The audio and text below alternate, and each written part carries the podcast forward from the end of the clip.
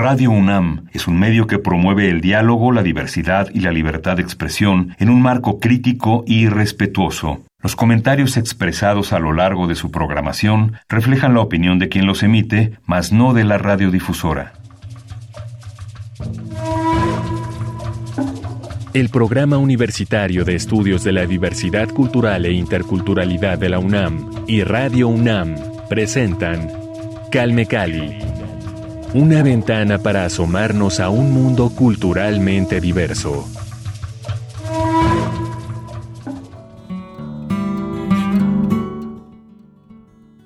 Tal? Bienvenidas sean todas las personas que nos escuchan a través de la frecuencia de radio UNAM 96.1 de FM. Esto es Calme Cali, yo soy Vania Anuche, gracias por su sintonía. Recuerden que pueden dejarnos sus comentarios en Twitter, arroba calmecali-unam y también acérquense a las redes sociales del PUIC, arroba PUIC-unam. Ellos están en Instagram, en Facebook y en Twitter. Ahí los pueden encontrar y conocer más información sobre la pluriculturalidad y el multilingüismo. Hoy tenemos una emisión especial porque estamos celebrando uno de los objetos favoritos de todos. Estoy hablando del libro. El 23 de abril se conmemora el Día Mundial del Libro y del Derecho de Autor y por eso hoy invitamos a una experta en el tema, una escritora, alguien que es apasionadísima de los libros también como nosotros. Ella es Susana Bautista Cruz. ¿Cómo estás? Que nos visita desde Riollos, Buenavista del municipio mexiquense de San Felipe del Progreso. Susana, qué gusto recibirte aquí en Calme Cali. Vania, ¿qué tal? Muy buenas tardes. Pues eh, sumamente agradecida por esta invitación y pues muchísimas gracias. Yo contentísima y en efecto me encuentro en la comunidad más, más agua de Ríos Buenavista, aquí en el municipio de San Felipe el Progreso y bueno, pues este a tus órdenes qué gusto, bienvenida en estos micrófonos, gracias por acompañarnos con tu palabra y nos va a leer también, por supuesto, algo de su trabajo, cómo no. Pero antes quisiera que nos contaras tú cómo llegaste a los libros, cuál es esa anécdota que está en tu corazón. Wow, pues eh, fíjate que yo creo que llegué eh, bueno, dicen por ahí que nunca es tarde para llegar eh, a cualquier sitio, ¿no? Sin embargo, sí creo que en mi caso, bueno, pues mi familia es de eh, campesinos, mi padre fue campesino, él ya falleció, mi mamá, bueno, pues también emigró muy jovencita a la Ciudad de México, donde conoció a mi papá, formaron juntos una familia, sin embargo, bueno, pues el poco ingreso que ellos eh, tenían, pues no nos alcanzaba para los libros. Yo te puedo decir que los primeros libros como tal, como un objeto que en casa se apreciaban muchísimo, fueron los libros de, de derecho de mi hermano el mayor, que fue el primero en tener una carrera universitaria. Y bueno, yo estudié lo mismo que él y por supuesto para mí eh, son libros que inclusive hoy en día eh, pues conservamos con gran cariño porque bueno, fueron esos libros los que le dieron a mi hermano y a mí la oportunidad de pues acceder a una educación pues eh, universitaria. Mi hermano desgraciadamente falleció el año pasado de COVID. tenemos ya una biblioteca eh, entre ambos, él en Derecho y yo posteriormente en Literatura, eh, pues a la que le hemos ido agregando muchos libros, pero sí este, fue muy difícil eh, comprar, adquirir un libro como tal, sobre todo los de Derecho, que son libros pues muy caros, editados por Porrúa. Eh, pero bueno, ya después vendría también, mm, ¿cómo decirlo? Creo yo que la universidad pública, sobre todo nuestra Universidad Nacional Autónoma de México, con esas magníficas bibliotecas que hay en cada facultad, y la Biblioteca Central, la Nacional, la Hemeroteca, bueno, eh, para mí han sido eh, repositorios a los que uno puede acceder de manera libre, todo el día te la puedes pasar en una de estas bibliotecas. Eh, pues yo empecé a estudiar de eh, literatura en la Facultad de Filosofía y Letras y bueno, pues eh, volviendo a esta cuestión de no tener dinero, salía corriendo de las clases para ir a por mis libros, ya sea a la Samuel Ramos o a la Biblioteca Central. Después ya conocí la, biblioteca del Instituto de Investigaciones Filológicas, cuyo nombre es Rubén Bonifaz Nuño, y pues yo ahí me la pasaba días Y quiero contarte que inclusive me la pasaba días estudiando, claro está. Em, eh, estas bibliotecas, sobre todo la del instituto, em, pues solamente le prestan los libros a aquellas personas que son investigadoras, pero a mí como me veían todos los días sacando copias y todo, pues finalmente llegó un momento en que ya eh, podía llevarme un libro con la promesa de regresarlo. Entonces creo que tengo...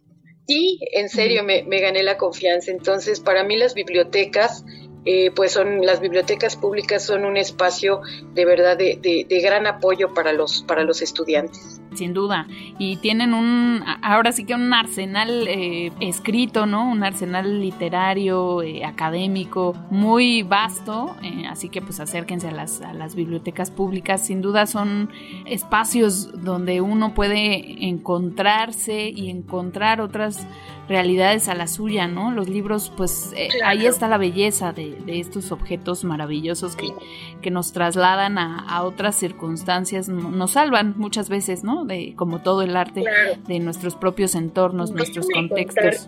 O compartirte otra anécdota. Tenía una amiga a la que no le gustaba mucho eh, asistir a clases y nos íbamos de pinta, pero a mí me gustaba mucho ir de pinta a su casa porque en su sala estaba esa famosísima enciclopedia británica. Entonces, este, pues yo me la pasaba feliz en su casa hojeando la, enciclopedia y bueno, ya cuando tuve la oportunidad de tener un ingreso eh, ya trabajando como tal, pues lo primero que compré fue una colección justamente de, de novelas y de historia de México en, esta colección de, editada por Aguilar. Entonces yo recuerdo que mi papá me, regañó al principio, pero ya después a él también le, gustaba leer, entonces también celebraba que, mi dinero, y hoy en día sigue siendo así, eh, fuera para adquirir libros. Yo creo que ahora tengo una colección aproximada de cinco mil libros. No los he contado, pero entre la casa que tengo acá y, pues donde vivo y aparte también en la oficina, eh, más o menos yo creo que tengo una, una cantidad aproximada de, de libros. Entonces, los, los, cuido mucho y, claro, acá en, la comunidad siempre están eh, con acceso a aquellas personas que quieran este, consultarlos. Tengo en su mayoría son libros de derecho, de literatura, algunos de arquitectura, porque también me gusta mucho la, arquitectura, sobre historia de la arquitectura y este, enciclopedias, también tengo enciclopedias. Aunque ahora pues obviamente ya con el internet pues ya este, ha cambiado mucho ese contacto que uno tiene como usuario con el libro. Pero para mí sigue siendo un... Yo, no salgo de la casa sin libros. Para mí es, es eh, un objeto, eh, más que un objeto, es un compañero de vida. Traer un libro me, me, me, hace sentir em, acompañada en el camino. Entonces siempre traigo un libro. Sí, se puede ser tu, tu mejor amigo, ¿no? También. Oye, ahorita que mencionabas, eh, pues esta, digamos, variedad de temas en los que tú te has sumergido, por supuesto por gusto, pero también pues enfocándolo hacia tu quehacer profesional, el derecho, las letras modernas, que pueden ser eh, pues en determinado momento un poco eh, extremos, ¿no? O bueno, muy, muy, de, campos muy diversos o muy distintos. Eh, ¿Cómo te encuentras tú ante el derecho y ante las letras modernas? Es decir, ¿ocurre este enamoramiento por ambas disciplinas al mismo tiempo o cómo llegaste tú a estos dos temas? Ay, bueno, qué, qué bueno que me haces esa pregunta. Fíjate, cuando yo llego a la Facultad de Derecho, pues llego muy entusiasmada. Mi hermano ya estaba cursando también la carrera, pero él estaba en la, creo que era en eh, Escuela Nacional de Estudios Superiores en Ezacatlán y ya después fue Facultad de Estudios Superiores de Zacatlán. Pero a mi hermano todavía le tocó la, la anterior, ¿no? Este, la anterior nomenclatura.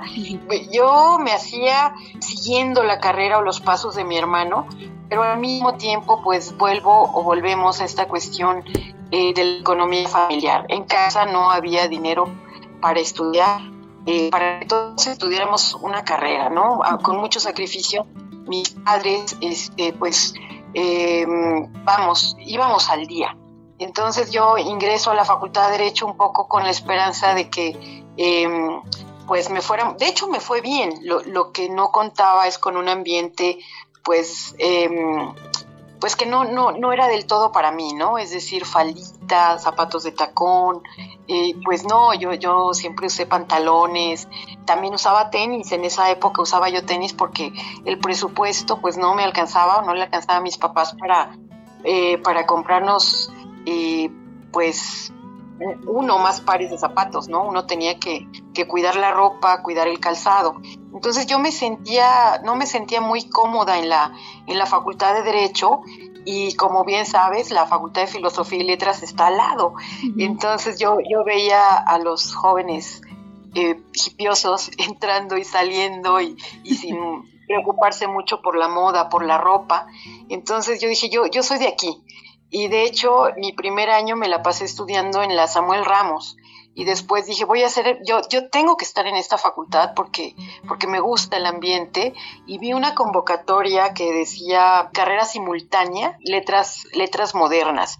Eh, bueno, pues yo no tenía mucho conocimiento del inglés más que el que uno lleva en, en la escuela pública, porque bueno, esa fue mi realidad. Y pues eh, aprobé el curso y entonces empecé a estudiar ambas carreras de manera simultánea.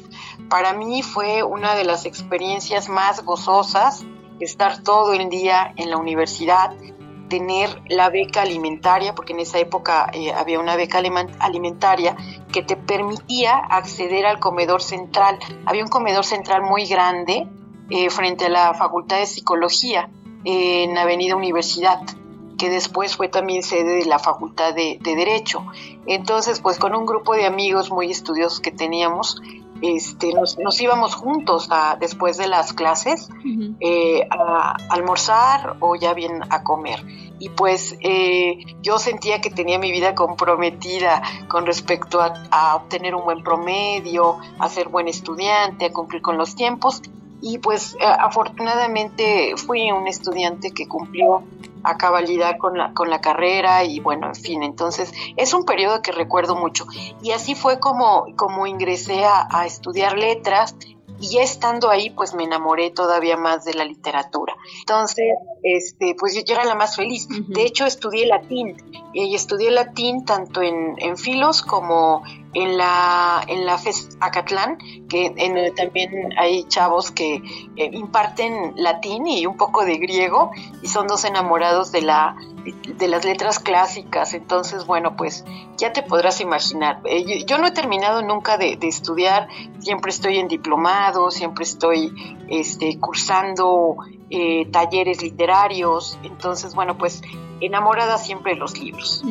Pues todos, yo creo, ¿no? O sea, todos vamos aprendiendo diariamente, nunca dejamos esa, esa idea de, de, llegar al fin de los estudios es un poco utópica, ¿no? Porque pues cuando uno llega a cierto nivel se da cuenta de que y sigue ignorando un montón de cosas y ya se apasionó por muchas otras y hay que estarle rasque y rasque y por eso pues son maravillosos los libros, ¿no? Porque abundan y hay muchas perspectivas que ver. Sí, perdóname. Claro, yo creo que también los profesores. Yo creo que si tienes un buen profesor, él, te va guiando y te va transmitiendo una pasión por los libros. Yo tuve afortunadamente tanto en letras como en derecho eh, profesores extraordinarios que a los que quiero mucho y a los que con los que todavía comparto, por ejemplo con la doctora Leticia Bonifaz Alfonso. Ella muy jovencita me dio clase en el primer semestre, introducción al estudio del derecho y en el posgrado, en la Facultad de Derecho, ya en la maestría me dio también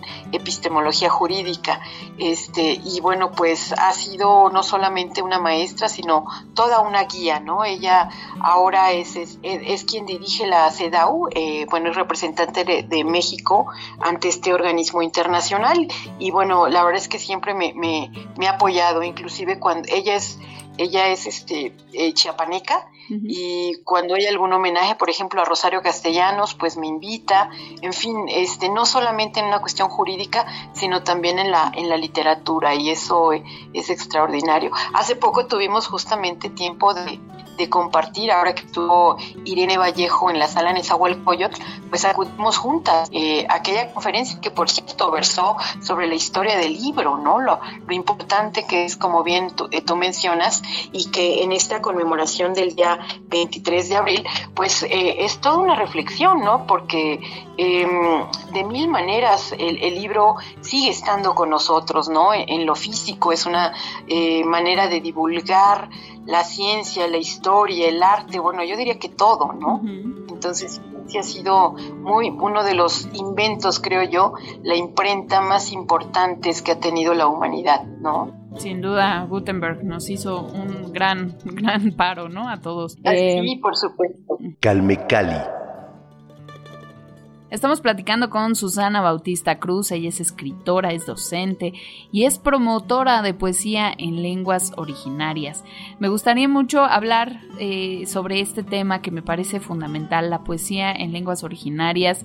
Eh, tú vienes de una comunidad Mazagua, ya fuera del aire nos platicabas, pues yo apenas estoy como aprendiendo un poquito de Mazagua, ¿no? No lo domino, pero cuéntanos cómo es esta experiencia de promoción de otras lenguas eh, originarias, de otros idiomas, otros modos de entender la realidad, ¿no? Y de pasarlos al papel. Claro que sí, bueno, eh, acá la, la, historia tiene también que ver con, con este estudiante en ambas facultades que leía todos los días eh, la jornada. Entonces, es este eh, diario que hoy sigue circulando afortunadamente y que en aquella época ya contenía un suplemento denominado hojarasca.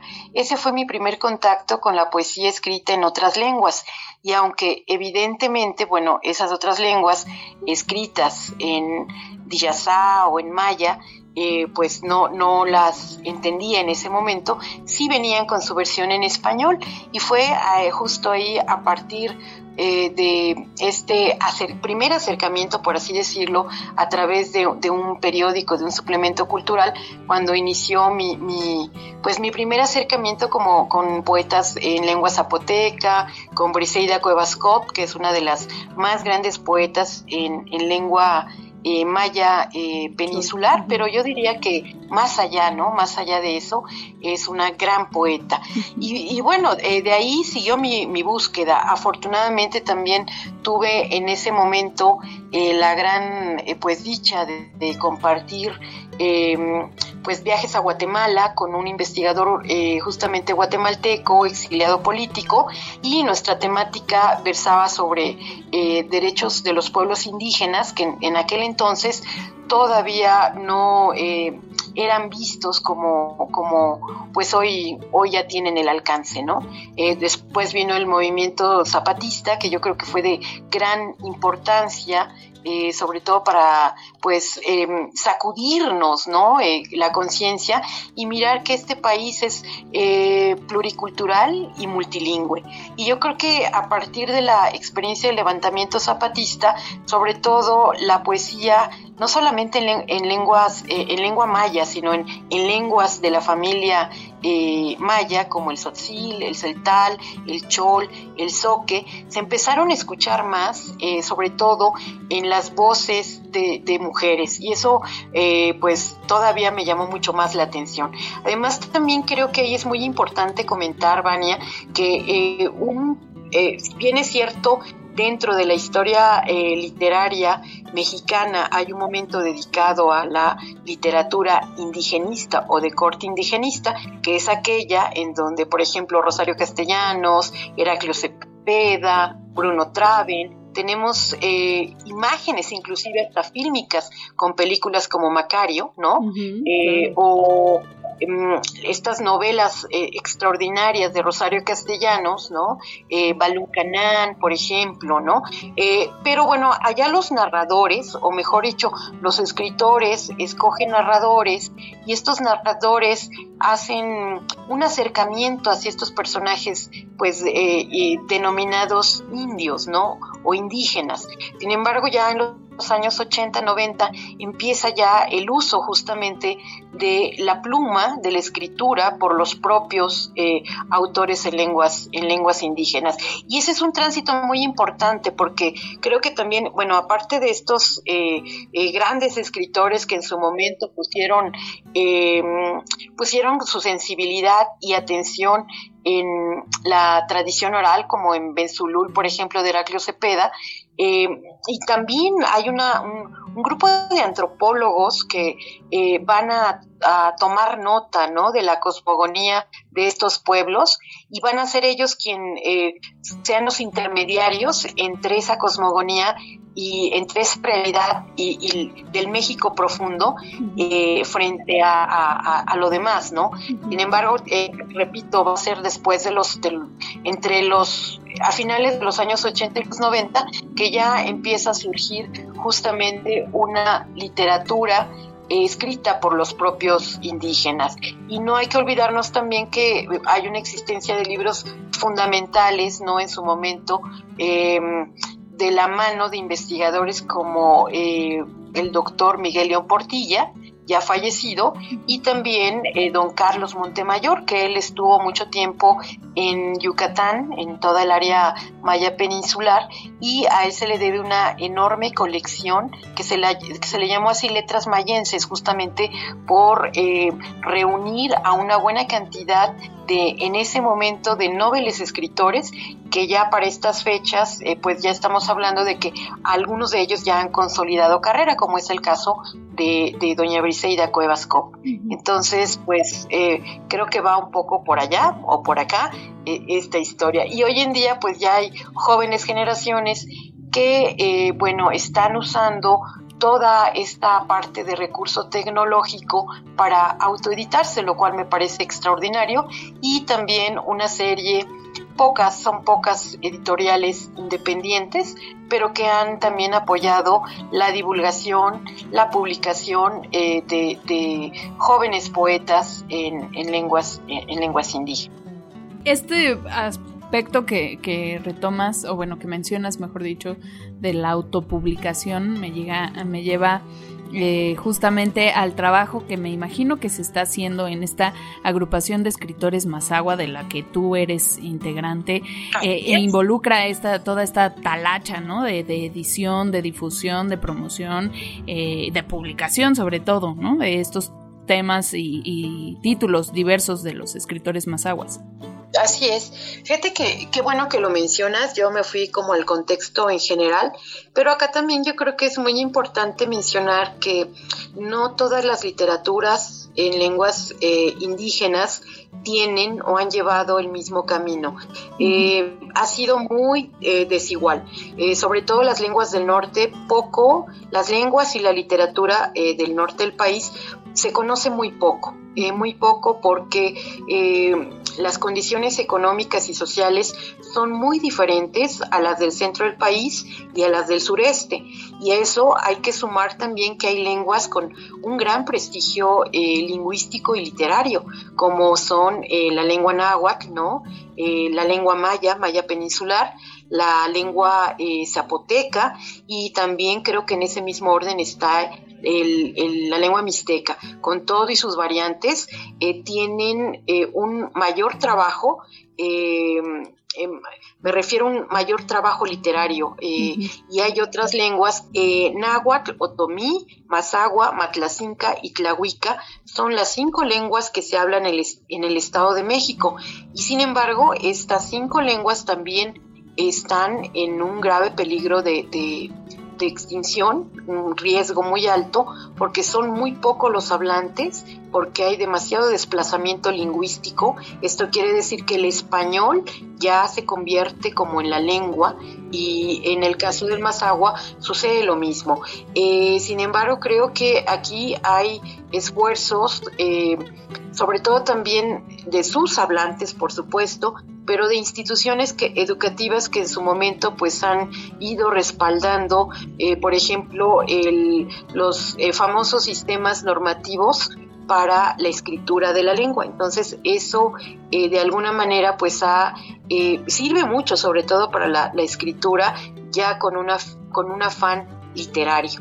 Entonces esto ha servido también para escuelas, para el, propiamente para la educación, educación bilingüe, em, normales y ahora la, Universidad Intercultural eh, del Estado de México en donde estas cinco lenguas pues forman parte de la enseñanza y eso ha servido también para ir eh, conformando nuevos cuadros de, profesores y de gente abocada al estudio de la cultura mazahua. Entonces, esto ha sido muy importante. De hecho, en la agrupación a la que, a la que yo pertenezco eh, se encuentran, somos pocos, somos cinco o seis personas, sin embargo, uno de ellos es el maestro Francisco Antonio León Él es egresado de esta universidad y es uno de los escritores, pues actualmente eh, más reconocidos en la lengua mazagua, escritor de novela y también de poesía.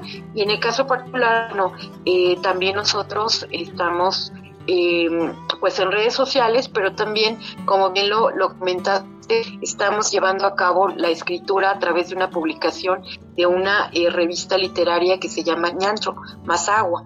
Y eh, es una revista de corte literario, pero sobre todo está abierta al pueblo mazagua, es decir, este, a todo aquel hablante de la lengua y que tenga eh, escritura, que, sepa escribir en la lengua, nos, nos envía los textos, ¿no? Este, que tengan que ver con nuestra cultura. A veces también tenemos eh, alguna temática en particular, pero por lo general no. Eh, generalmente siempre lo que requerimos es que nos cuenten eh, de su vida, de sus historias, de sus testimonios, de la medicina tradicional, de la comida, de la cocina, en fin, de todo esto y, nos va bien. Generalmente eh, la, revista se publica cada eh, seis meses y bueno, es una revista que circula en, redes sociales. ¿Nos repites por favor el nombre de la revista? Eh, Mazagua en, en, la lengua que es ñantro, J-N-A-T-R-J-O, ñantro. Perfecto. El ñantro tiene, el Mazagua tiene dos variantes, se habla en 13 municipios del Estado de México y uno en Michoacán. Entonces, de ahí que eh, las variantes dialectales eh, también sean importantes, pero eh, afortunadamente en la agrupación tenemos también, contamos con el maestro Juan Anselmo González, que es un, es un conocedor de todas las las, eh, de todos los, de los municipios, de las variantes. Generalmente él es el que ha trabajado más en cuestiones justamente de, la, de los sistemas normativos de la lengua y conoce bastante bien. Excelente, vamos a dejar hasta aquí si te parece bien esta conversación, pero te invitamos para que la próxima semana nos acompañes nuevamente aquí en, en Calmecali, Susana Bautista Cruz, escritora, docente y promotora de poesía en lenguas originarias. Muchísimas gracias por habernos acompañado y la siguiente semana seguimos platicando, ¿te parece bien? Claro que sí, al contrario, muchísimas gracias. Poco a poco. Es muchas gracias en Mazagua. muchas gracias. Gracias a todos, quédense con nosotros aquí en Radio UNAM y el próximo jueves a las 10 de la mañana en puntito con más de Susana Bautista Cruz y su trabajo en la literatura. Yo soy Vania Nuche, quédense con Radio UNAM y los espero el próximo jueves aquí en Calme Cali. Gracias. Radio UNAM y el Programa Universitario de Estudios de la Diversidad Cultural e Interculturalidad de la UNAM presentaron Calme Cali una ventana para asomarnos a un mundo culturalmente diverso.